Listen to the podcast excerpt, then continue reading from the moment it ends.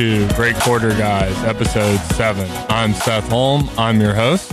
I'm joined as always by my co-host Kevin Hill. Today we've got special guest JP Hampstead back in the booth. How you doing, JP? Good. Thanks for having me.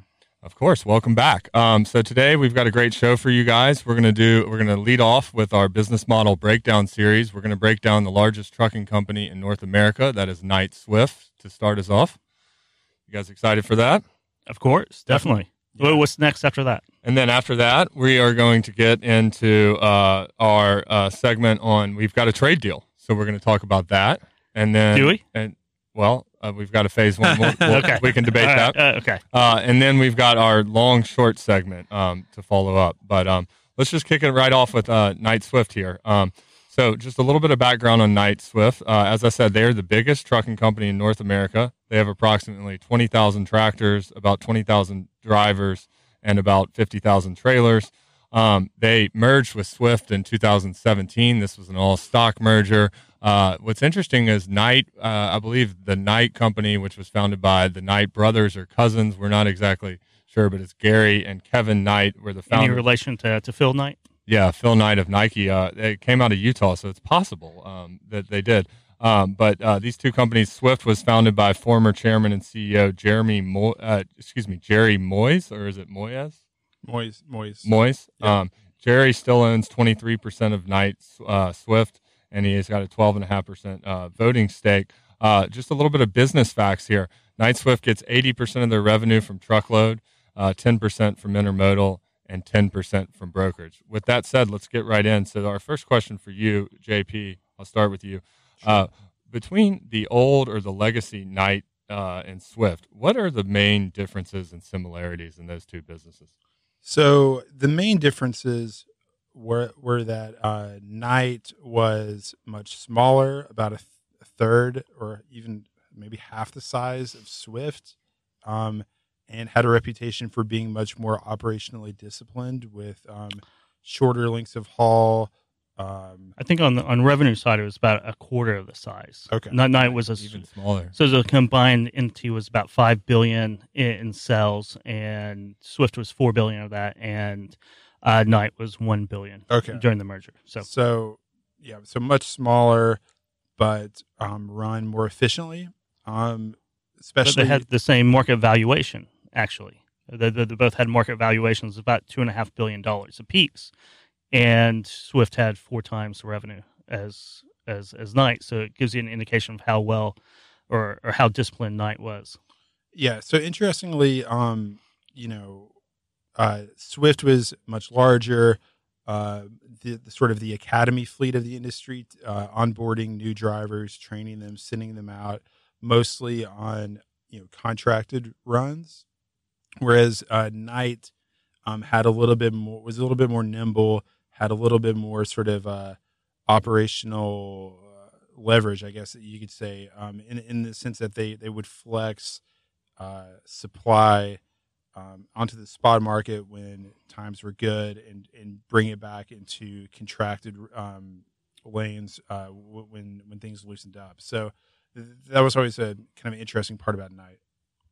Okay, and um, so yeah, uh, Knight actually would flex their spot exposure up to about twenty percent in a good market, whereas um, Swift uh, was virtually all contract, and I think you said they were one hundred and thirty percent committed. Is that right? Yeah, so um, we we saw that in, in some research, which is interesting. It basically just means that they committed to more loads than they had trucks for, and they would use you know, Swift Swift Logistics and Intermodal to kind of find you know other sources of capacity. Okay, so Knight was known for their operational expertise, while Sniff, uh, Swift, excuse me, was known for their network and their scale. And what's interesting is, even though Knight was a fourth of the size, they're the their management actually runs the company uh, now. Yeah, it's it's been a long kind of um, tangled story of rivalry and kinship. Actually, both of these companies um, ultimately had their origins in Plain City, Utah, with um, CR England, which is of course founded by Chester Rodney England back in 1920. Mhm. Um, so Jerry Moyes' dad drove for CR England, and the Knights drove for Jerry Moyes' Swift before they started Knight. And so it's kind of a, a, a family reunion in, in, in, some sense. And what's um, the fourth trucking company? Uh, Pride. Pride. That's right. Okay, so now we've got these two companies together um, in 2017. Uh, they did a soft integration. When I say that, they kept separate brands, they kept uh, separate drivers and separate uh, customer bases. Um, but what JP, why do you think it makes sense to put these two companies together? And do you think, um, you know, Knight? Let's get into the uh, the OR differences in these companies. But why why does it make sense to put these two companies together? Well, it makes sense because if you know this was the the bet, and you have to think that this was the largest merger in truckload history, extremely risky. Um, hard to know what you know Wall Street is going to think about something like this, but the bet was that if you could take Swift's size and make it run as efficiently as Knight in an op- in an operating ratio sense, then you could really create a lot of value. Um, and that's that's what they try to do. And it took them several years, but it seems like that they're getting closer and closer to accomplishing that. Okay, and can you can you expand on that a little bit? What were the differences? I mean, they were huge in terms of the operating ratios of these companies. I believe Swift was what in the when but right before they merged in the low 90s, and uh, and Knight was in the low 80s or the high 70s. So where do we stand today, and how much progress have they made on the margin front? They've pushed. Um, essentially, they've cut the the gap in their operating ratios by about two thirds. So they've really brought things together. It was it was a more than a nine percent difference before the merger in terms of you know operating ratio. Um, now it's less than three and a half percent. So it's like 320 basis points somewhere around there. Wow, super impressive. Yeah, and so they yeah. So I mean, and, and I think I, th- I want to say it was the third quarter of 2018 when they when Swift actually Swift Trucking actually got its operating ratio below 80 percent, and I just remember you know when those earnings came out, just being like, wow, they've like, uh, and clearly, you know, in retrospect, that was like the, the peak of the, the top of the market. But regardless of that, I, I just remember being like, wow, they've like done it. They actually pulled this thing off. So, what do you remember what the market's expectations were when this merger was announced? Was the market skeptical that Swift could be turned around, or um, they've obviously made a lot of progress and it's been really impressive? But do you remember what the market sentiment was? I think that everyone was really happy about the way that they sold the deal to Wall Street, which is basically by saying like we're going to put the Knights like in charge. Like, like I think I think the um, investment community had a lot of confidence in their management and the question was always, you know, is Jerry Moyes going to get up to some shenanigans or you know that kind of thing? And then obviously you just when, when you have when you have a you know a company swallowing a whale in this kind of deal, it's it takes a long time. It's complicated. It costs a lot. And, and, I was reading uh, over the weekend doing research on this, and when the deal was announced, you had both stocks appreciating in value on the news, right? Wow. And and Knight, um, well, it was up, you know, anywhere from ten to twenty percent on the announcement of the news. And you're a hedge fund guy, you know that M and A arbitrage, right? The acquiring company goes down. The target, of course, is being paid a premium over the stock price, usually, right? Yep. Will will go up, right? And you have that that that, that arbitrage there. Uh, both stocks went up and I do remember in the middle middle of 2017 when the deal closed, the, the first couple quarters, analysts were kind of on top of of Knight, kind of dogging them a little bit about a slow integration, some issues with refrigerated um, refrigerated equipment and, and loads with with Swift. Um, but after that first couple quarters, you know, you, you get into 2018 and 2019 it's it's been a pretty good story ever since then mm-hmm. on on the value created and, and the working down of the the OR on the Swift side, and uh, it seems to be going pretty smoothly right now. Right, and so the market was uh, optimistic uh, right off the bat. Uh, that's very that's very unusual. Um, both to be up double digits. That's impressive. Um, so one thing I wrote down here in my notes uh, that Andrew noted. So Goldman just recently initiated on the space, which we talked about last week. Um, they talked about how um, in the past year, in 2019, the truckload average OR increased by 250 basis points. Uh, Knight's increased by 590 basis points, and and Swift's decreased by 60 basis points. Why do you think that is, JP? Just more low hanging fruit to pick on the Swift side? And why do you think they took their eye off the ball a little bit on the Knight operations, or why would Knight's operating ratio have increased by as much as two times more than the overall truckload average?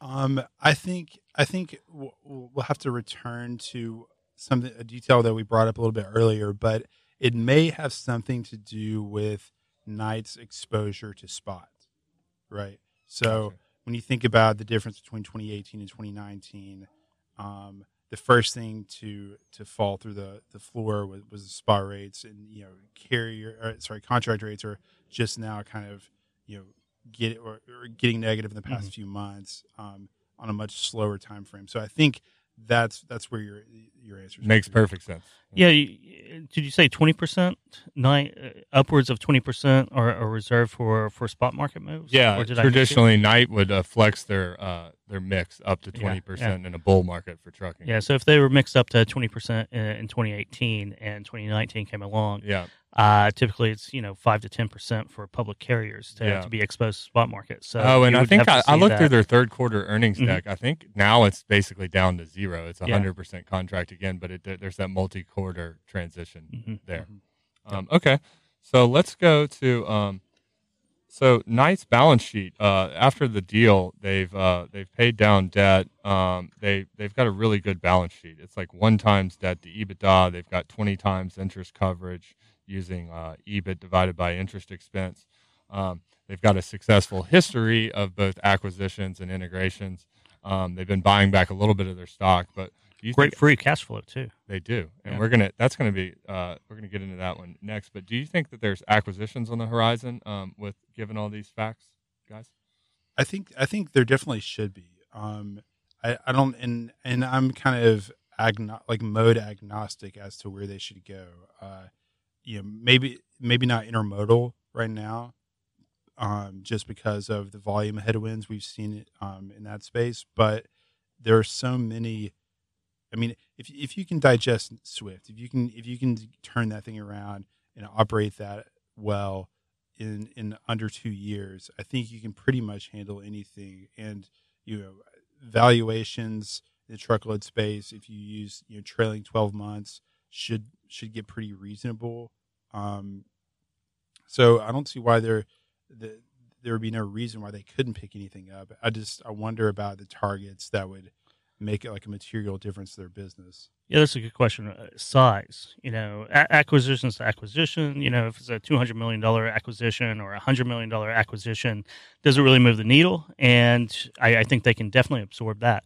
Once you get into, uh, you know, uh, carriers or, or, trucking companies that are, uh, you know, maybe 500 million and above in, in, valuations, then it becomes a little bit more difficult uh, to find a target, uh, to acquire it, to integrate it. Uh, you know, doing doing it once with with Swift, which is a business that that they probably knew pretty well. Right. Since everyone's from the same area, everyone grew up with the, one another.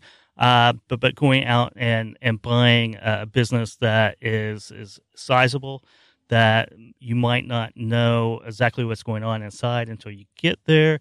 Could be an issue. We went over this with uh, Daseke uh, a couple weeks ago while we were looking into that those roll ups. So it can be dangerous. You can have a, a, a, big winner once you have some, you know, once you know the target, but things can go off the rail. That's true. That's true. I, I do think I, I, I think in general, um, the market should be more confident about any any kind of company the Knights buy you know, just with having multiple generations of the family in trucking mm-hmm. and, you know, that, you know, diesel in the blood, as they say, I, I, think, you know, they might be able to avoid some of the mistakes uh, made by Mr. Daseke who was new to the space when he rolled up um, Daseke. You know, I don't know, but um, I, think the, the, those points were well made. Though. Yeah. Yeah. That, that, uh, you know, that sends into our next question, um, which, um, I think you just may have answered in some way. But so, what differentiates guys uh, Knight Swift from other carriers? What makes them better? Are there any economies of scale to having the biggest carrier in North America? Do they have superior management? That sort of thing. What do you think that their competitive advantages of this company are, guys? I don't think it's an economy of scale so much as a synergy of scale is kind of what they say in trucking. Just the idea that you can do more for your customers. You can handle, you can solve more of their problems, handle more of their freight um, in a way that, that, that makes sense for, for your business as well. Um, I think that's one of the things. I mean, having the largest trucking, you know, truckload fleet in, in North America is obviously a great selling point. You can go after the very largest accounts on, on the continent um, with, with, confidence. That that does make a difference. Um, you know, I don't in terms of superior management. We talked about this. I, I don't know that trucking companies get a, a management premium, right? Um, it's small.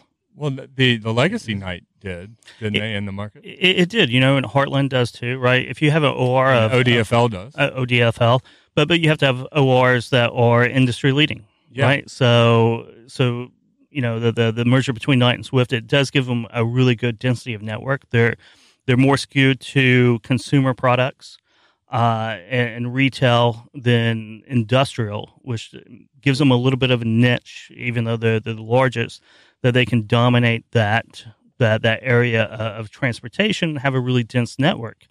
Um, so so they'd probably get a bigger premium than most, but I think we're we're talking, you know, recently, you know, all the time. Mm-hmm. Actually, uh, you know, the the management, the premium for for uh, for great managers in trucking is smaller than most other industries, and that's you know well can, that's due to that. the that's due to the natural characteristics of the market too. I mean, you're a, you're pretty much a price taker in this market, and it is slightly commoditized, and so you have less control over the organization. Yeah, and you wrote a paper that that you know trucking, trucking stocks trade on, on spot, spot, rates. They do, you know, and, and, and they don't trade on valuation either. No, and so no, so you can take uh, companies with with less than stellar management on a down market like this, and if you think spot rates are going up, or GDP is going up, or oil is going up, right? They're all kind of highly correlated. correlated you, you can pick up the, the, the most levered one, right? Yeah. And, uh, and that's it exactly up, what whether, I think. That's what I think, right? Yeah, now. yeah. Uh, I like that trade. So so, but but Knight does does trade with a little bit of a premium uh, for for excellent management. And that's an opportunity going forward. Uh, in the Goldman piece that they initiated, they talked about how Legacy Knight traded at a 20 times multiple, or maybe a little higher, whereas mm-hmm. Knight I think traded. At, uh, I mean, uh, Swift traded at like a low to mid teens multiple, mm-hmm. And so the blended company right now trades at kind of a high teens. And so if they continue to bring Swift's OR down, that's a, there's opportunity for multiple expansion with this name. Yeah, you have multiple expansion, and then uh, and I read where they've set aside they set aside 250 million last year, 250 million this year for stock buybacks. Yeah. So you increase the multiple, you buy back stock, right? Yeah. Buy back shares, and I, I think that's a better play than than mergers and acquisitions. I think JP disagrees with me a little bit, maybe, uh, which is fine. Uh, what, what, do you think? So this is what guys what they're what we were debating earlier is what is the optimal co- uh, capital allocation for this company because they've got a good balance sheet, they've got lots of free cash flow, they've yeah. got lots of potential choices out there. So JP, so is it M and A? Is it share is buybacks? Is it expanding is it brokerage? Is yeah. it dividend? So, so choices. So um, my feeling, uh, one of the things I look at is the fact that out of the like the, sort of the big four truckload carriers, uh, you know Knight Swift, JB Hunt, Werner, Schneider. Knight Swift is the most concentrated in truckload in terms of where it gets its revenue and where it gets its operating income. 80% of its revenue comes from truckload, only 10% from intermodal, 10% from brokerage. Um, I think that it could pivot, it could grow those other lines of business which are sort of more efficient from a return on invested capital perspective, or at least have been historically. And we can talk about the way that brokerage may or may not be changing, and sort of lean into those, diversify its book of business, and actually, you know, it, there's one way to think about it that okay, it's behind in the brokerage game, it's behind in the digital brokerage game. The other way to think about it is this is this is where you want to to get in before it starts making all these improvements and you want to ride it on the way up. So I, I, I think that is at least part of what they're doing. I, th- I think, that, mm-hmm. you know, honestly, they might be doing all the above, but we know from the, the new uh, brokerage and tech center they built in, in Phoenix that they're, they're, they're hiring, you know, they're going to add 250 brokers there. If you think about them as, you know, they're going to add a bunch of engineers and it's like, okay, if those guys can say say they can make 1.5 million dollars in gross revenue per you know sort of Mhm. tech enabled broker, then you're talking about almost double. You're talking about doubling the size of their brokerage. Um, and it's not a small brokerage. no, it's, it- it's what is it? Is it 300 million dollars a year now? Yeah, I think it's a 300 million run rate. Uh, this last quarter was 80 million in in, in gross revenue. So I you know multiply that by four, right? Yeah. And you get about 300 million. So I, I think I think one of the advantages of being behind on the tech revolution and, and, and brokerage is that you've learned from everybody else's mistakes, hopefully, right? So so you might be able to ramp up. It's still really hard to execute any kind of brokerage, and especially go from 300 million to say a billion or 600 million. That takes a lot of takes a lot of investment. I think JB Hunt invested what 500 million. CH Robinson's announcing a billion over the next what five years. five Yeah. five years. So it's not it's, it's not cheap, and it, it's hard to do in a, a big company. It's hard to to really launch anything in a big company. So that would be a, a challenge, you know. Uh, but you never know. But then again, I go I always go back to the the, the, the surest money is just buying back shares. Yeah, and and you know one thing from my past and and market perspective, um, I don't like committing capital to areas where the mar- that are out of favor with the market, unless there's a contrarian, uh, wise decision making in there. So a lot of the market uh, brokerage stocks are out of favor with the market right now, whether Very it's, much so. whether it's this part of the cycle or whether it's the newfound Mhm. you know high spending digital competition. It doesn't really matter. Those areas are out of favor. So I question whether uh, you know how the market would respond if you start committing more capital rather than buying back stock or doing accretive M and A deals, uh, and just trying to uh, focus on operating the company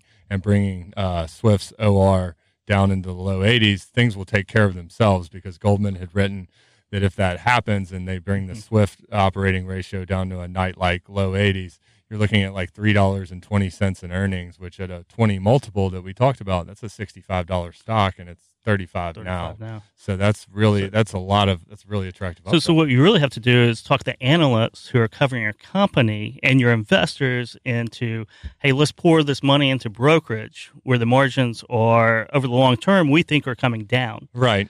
To just basically doing what you're doing with Swift, bring the OR down, get a better multiple, and start buying back shares. So you and feel, I think it I know looks what like, the It looks analysts. like you feel pretty confident in your in your I- side of the Yeah, position. I, I do. I, that, I, I feel very confident that's what the analysts and investors are going to think. So Right. Knight Swift will have to fight them to be able to do anything else. Maybe a little bit of M and A, um, but but that's going to be tough to to do a, another big deal. one of the ways they might be able to kind of straddle the, the difference between those two models is I know that at least the way Swift Logistics thinks about its brokerage now, it exists to keep America's Mhm. largest truckload fleet running.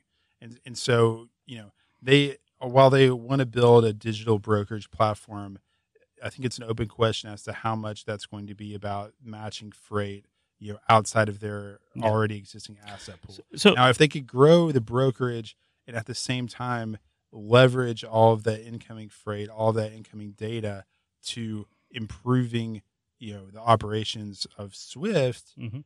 then th- I think you could get you could have your cake and eat it too, in a sense. yeah, I mean, I I- think Knight Knight Knight Swift is going to invest in their brokerage.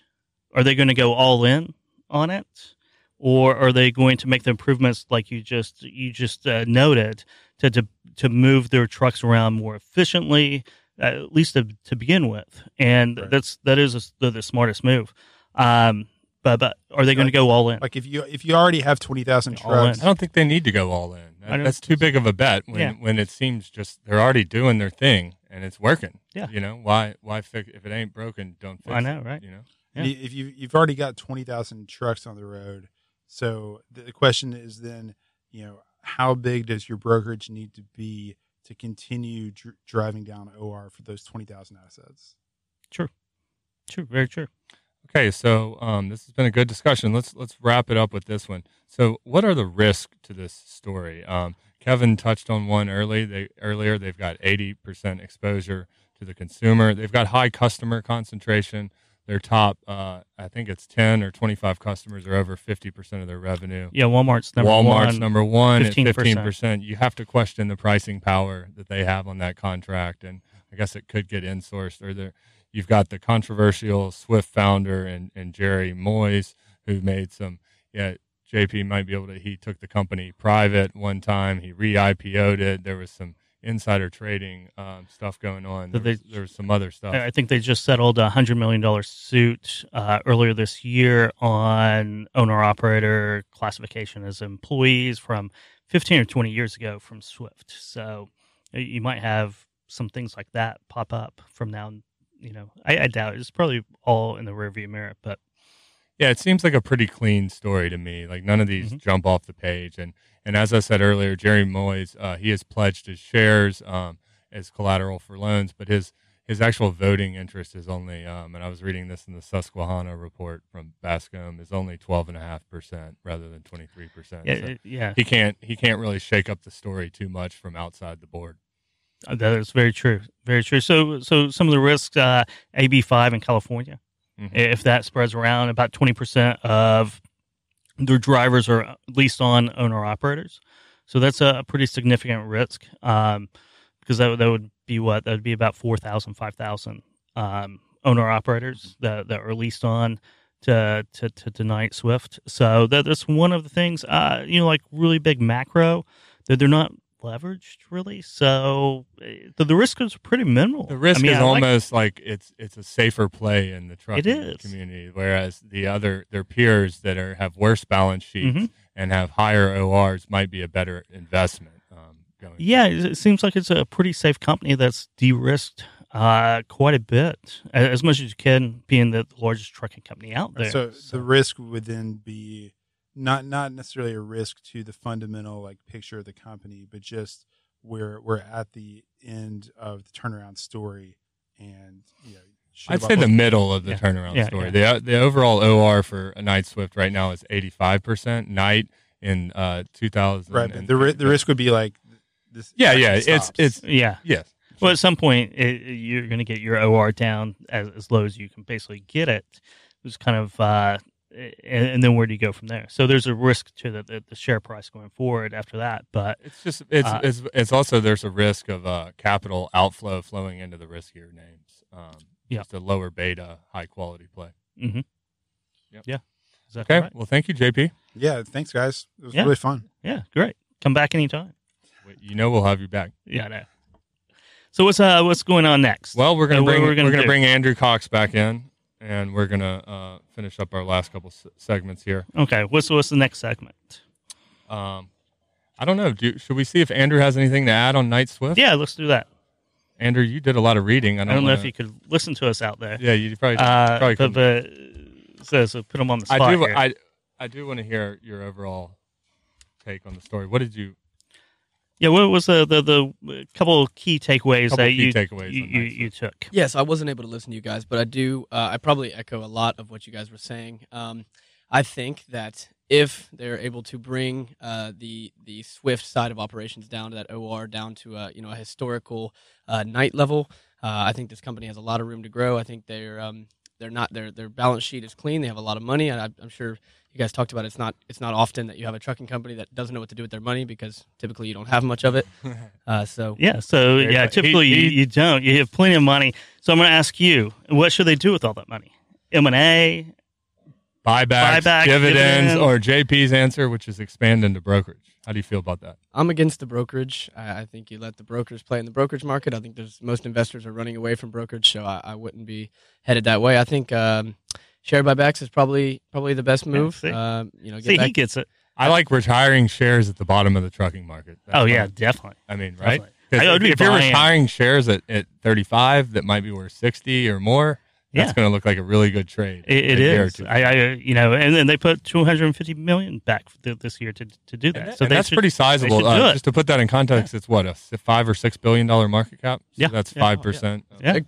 yeah, it's Yeah, it's, big. it's, it's big. So I, I think that might be the answer to uh, their strategy. Is they're doing it right now. Right. Um, so, guys, we're not doing our normal DHL supply chain pricing power update because we're recording this on a Monday. We had a quick turnaround here. So, we're going to do la- the last two segments here. Number one, and uh, so we have a phase one trade deal. So, guys, what do you think about that, and what are the implications for the trucking and the transportation? so the last time I, I saw this phase one trade deal is that we have a phase one trade deal, but we don't know what's in it. So, it's have we- do we? And it's not signed. So, I, I, I actually, I don't know if anyone knows if there's been any news that says what's in it.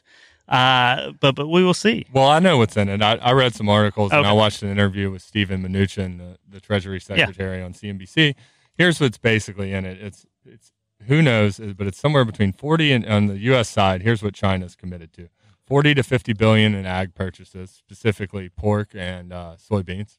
Mhm. Um, they're promising um, uh, to cut down on IP theft and currency manipulation. Okay. And the way that the U.S. is going to enforce that is we're only taking down tariffs on the first 250 billion from uh, uh, by by 50 percent, Okay. and then by seven and a half percent on the second tranche. And we're not going to implement the third tranche, but by holding that over their head, that's how we're gonna that's how we're gonna try to uh, you know get enforcement on this. And then on the Okay. Chinese side, you know, you get the tariffs rolled back, which is what they want. How about this? Um, so I don't know if you've known historically. I think 2000, 2016 or 2017 was the highest level of ag ever bought by China, and it was 26 billion.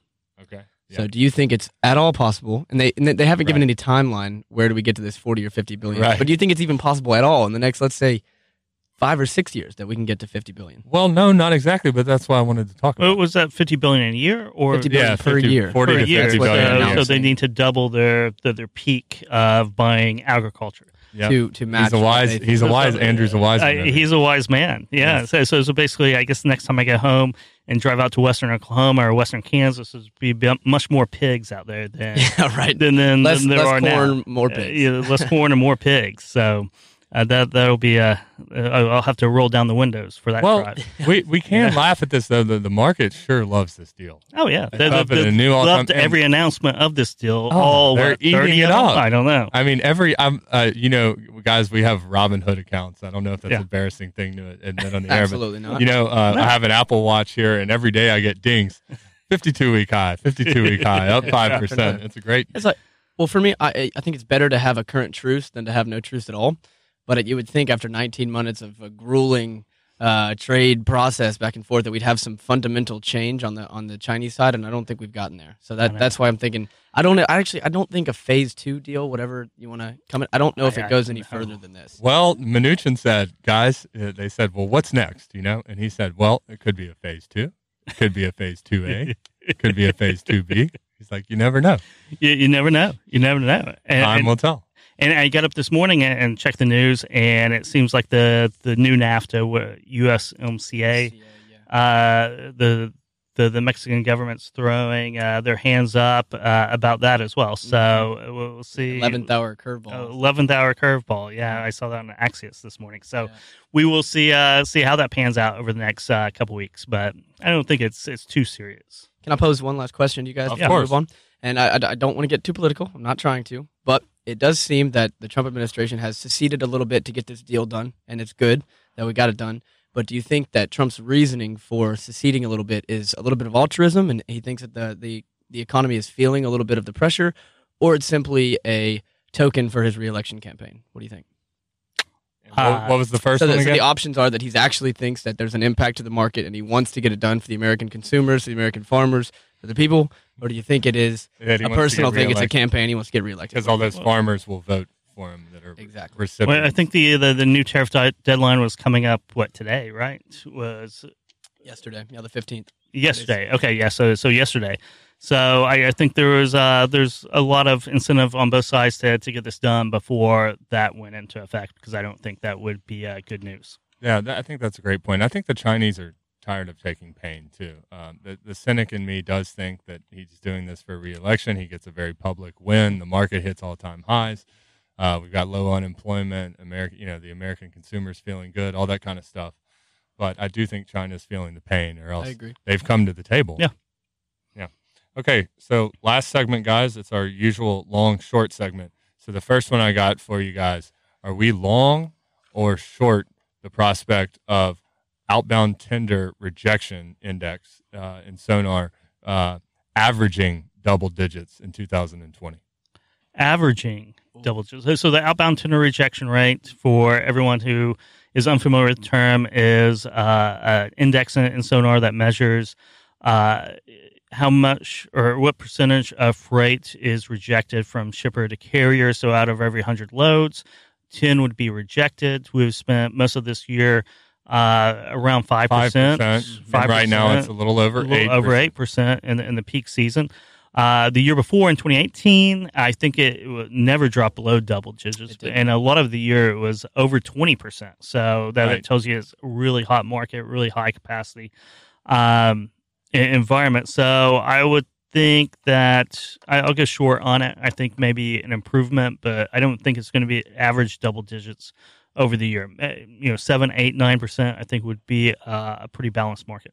Yeah, I'm short averaging 10%, but I do think we hit 10% multiple times. I think uh, Q1 probably not so much, but once we see some some of this capacity leaving the market later into uh, Q2, and especially we even had like a run up there in the summer where we were Mhm. around that 6% kind of arbitrary resistance band that we had created. Uh, I think we get back around that 10% mark then, and then probably again in the holidays. But uh, averaging, no, I don't. I don't think we average. See, I knew I, I I expected what you guys were going to say. I threw a curveball in there. I thought that, you know I, I thought both of you guys would say over ten percent. I think we would have been three for three. It would have crossed over ten percent at some point Oh yeah, in definitely. 2020. But Yeah. averaging ten percent is a different thing. Okay, now the last uh, long short segment here, guys. Are we long or short Twitter? And I'll start off with you, Kevin. Twitter is a ne'er do well. The stock every time it starts to get traction, it seems to take a step back. I think it traded off like 25% on its latest earnings report. Uh, Mark Zuckerberg, the, the Facebook founder and CEO, has called them the clown car. Um, it. What do you think, Kevin? Long or short Twitter? I'm short Twitter. I, I'm I'm short just because of the the historical norm of it that that it's it's just undervalued. Uh, Jack Dorsey is now going to do a, a safari for, for three months or six months, or, or I, I think he's going to Africa for what? How long did he say? Oh, I, am not sure about the Africa trip. I think he Oh, yeah, went he's and he fell in love and then decided he was going back, right? Isn't that would happen. Yeah, I think week. that. So he's going to spend at least three or six months in, in Africa running Twitter. Uh, I I don't know One how that question happens. how committed you are. how committed you are. Well, he's also think- you know he's the CEO of another Fortune 1000 company Yeah, too, Square. So I mean, Oh, he- that's he's right, the yeah. CEO of two of two promising companies. So Yeah, you know, so I mean, time. basically, you're, you're splitting your time. You know, like a, a little bit of Elon Musk. You got a we have some. coming we have some we have some visitors here. They're gonna fall on uh, we're roof on us. doing some construction around the office, so uh, there you go. Uh, You but got but yeah, video. but like like the, the reason why my my my gripes about Elon Musk, you know, you can't you can't run five companies. You know, Uh, you just can't do it. He's done it pretty well. Done pretty thus Eh, far. Pretty- I know, pretty but but he has, but I, I still have a gripe about that. I guess it helps So- when you go from three and then you just have one of your companies buy the other company and you bring it down to two. I, That- I, I, I guess so. So, but yeah, so I, I'm, I'm, I'm short. Of, I'm short of the idea of. I'm not short Twitter, but short of the idea that it's going to get a valuation that is, is the valuation it, it gets is well below all the other social media kind of public Yeah. companies. I think it will just stay there. I want to say it's like a twenty-five billion dollar company, and Mhm. Facebook's like over five hundred billion. Yeah. yeah. Yeah, I'm long, but for probably the wrong reasons of like uh, as a financial investor. I, I- I don't think it's. I think the promise that they could um, drastically increase their ad revenue is i- i- has probably too far gone. They've they've actually fallen off, like they've fallen off or, or slowed down, decelerated massively uh, of ad growth in the last few quarters. Um, I'm long it simply because I, I like the I like the product. I like the um, I like the interaction. I think it's one made me a better writer. Back when it was even 140 characters, I had to focus so much on on getting on getting things out with brevity. Uh, and now they've doubled that. But I just genuinely like Twitter. I think that it's my favorite uh, social media platform. I spend the most time on it. I get my news from it. I get my my comedy from it. I get uh, my politics and my market news. I get a little bit of everything from it. So I think it's the best place to go there and get pretty much because you can filter everything yourself. It's all about who you follow and what topics you want to follow. Whereas Facebook and and- Curate. you can Curate, curate, yeah. correct. Thank you. You can curate, in my opinion, to a to a higher degree than you could on Facebook uh, Right. or in the other social media. I, I like using Twitter. I, I, I do, but um, Oh like wait, you got to tell everybody go follow Great Oh. Quarter Guys Pod um, right. on, and, on and Twitter. how as do well. you? Is it great? G R E A T Q T R Yes, guys Pod. pod p o d. Yeah. Yeah, yeah. And Go follow. So we're definitely. tweeting all the time, um, and and and and we're also gonna we tweet about the sl- the show a lot and everything. yeah the show and what we're working on research wise so i like twitter but as, as a stock um It's just undervalued. I don't know how it gets up to the valuation of, of the other uh, social media type of, of companies that that people pull in for comps. How about you? See, I'm I'm long Twitter. Uh, I think it's an irreplaceable um, uh, product and service. Um, I think Salesforce and Disney tried to buy this back at twenty four dollars. Uh, it's a thirty dollars stock, so I don't see a lot of downside risk. Uh, I think the company would get Sure. potentially sold, and so um, they haven't monetized. I think there's a lot of low hanging fruit, Yeah. and it's hated. You know, the contrarian in me. So you're saying it's a it. And value stock? cheap- It is a it It's is a value stock. Well, I'll- It is I'll a value stock Yeah. in the Yeah. internet space. Yeah, if you're if you're looking at like a percentage growth wise, they're, they're Mhm. not gonna their their international growth hasn't been as good as I would expect it to be, but they've had uh, you know they're sitting at like between eight and fifteen percent uh, revenue growth, and it's decelerating, but it's still steady, and they have a they have a steady growth of, of Yeah. revenue, and for an internet company, that's you know you either have an incredible growth or you Mhm. have no growth at all. So they're um I don't know. And then- somewhere So and then you've the got- you've got for growth? Well, Olympics and elections and stuff like that could juice the advertising revenue in 2020, yeah. Well, not not Well, no, they can't. Yeah, yeah. They're not not directly, but it could increase usage, which then increase ad right ad okay. loads. True, Right. true. And and you know I, I don't think their ad serving is, is quite It's as like good as people follow as, the as debates. Facebook or I follow the debates while they're Yeah, going live yeah, on yeah. Twitter. Maybe Yeah. that'll juice the uh, the ad rates.